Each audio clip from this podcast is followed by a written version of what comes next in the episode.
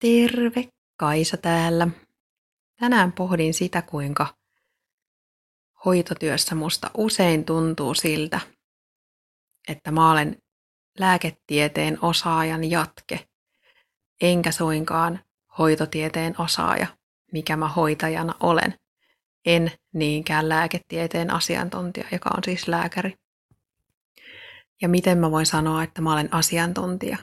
No, koska mä olen kokemuksen perusteella asiantuntija. Ihan samalla tavalla niin kuin kuka tahansa hoitaja. Kuka tahansa, joka on tehnyt vaikka 20 vuotta jotain työtä, ihan varmasti on asiantuntija huomattavasti enemmän kuin se, joka ei ole tehnyt sitä työtä yhtään. Mä opiskelen parhaillaan materiaalia, joka, jonka osaaminen vaaditaan lääketiete- lääketieteellisten toimenpiteiden tekemiseen mulle siis hoitajana. Ja moneen kertaan mä oon miettinyt sitä, että, että kyllä mun kuuluu toimia töissä lääkärin ohjeiden mukaan, mutta mun myös kuuluu kritisoida niitä lääkärin ohjeita tarvittaessa, jos musta näyttää, että niistä ohjeista on haittaa hoidettavalle.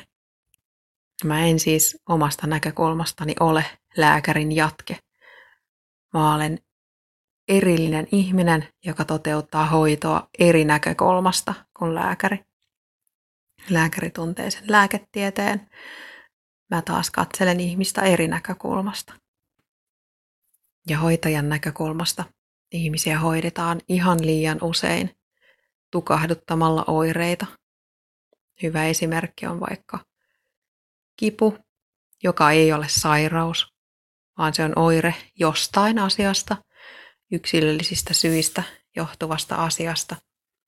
Ja sitä kipua, eli tavallaan sitä oiretta, eh, tavallaan sitä oireen syytä siis yritetään hoitaa kipulääkkeillä, joka poistaa sen oireen, mutta ei sen oireen syytä.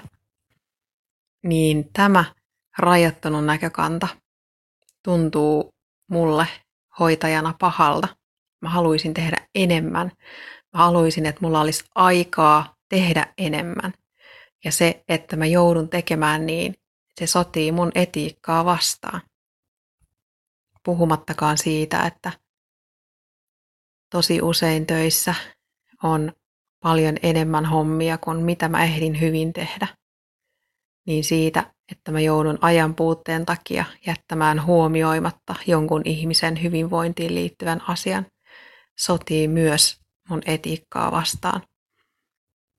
Ja tota ajatellen mä en ymmärrä, että miksi, miksi ihmeessä hyvän hoitajan määritelmään tuntuu nykyään kuuluvan se, että tekee enemmän kuin ehtii.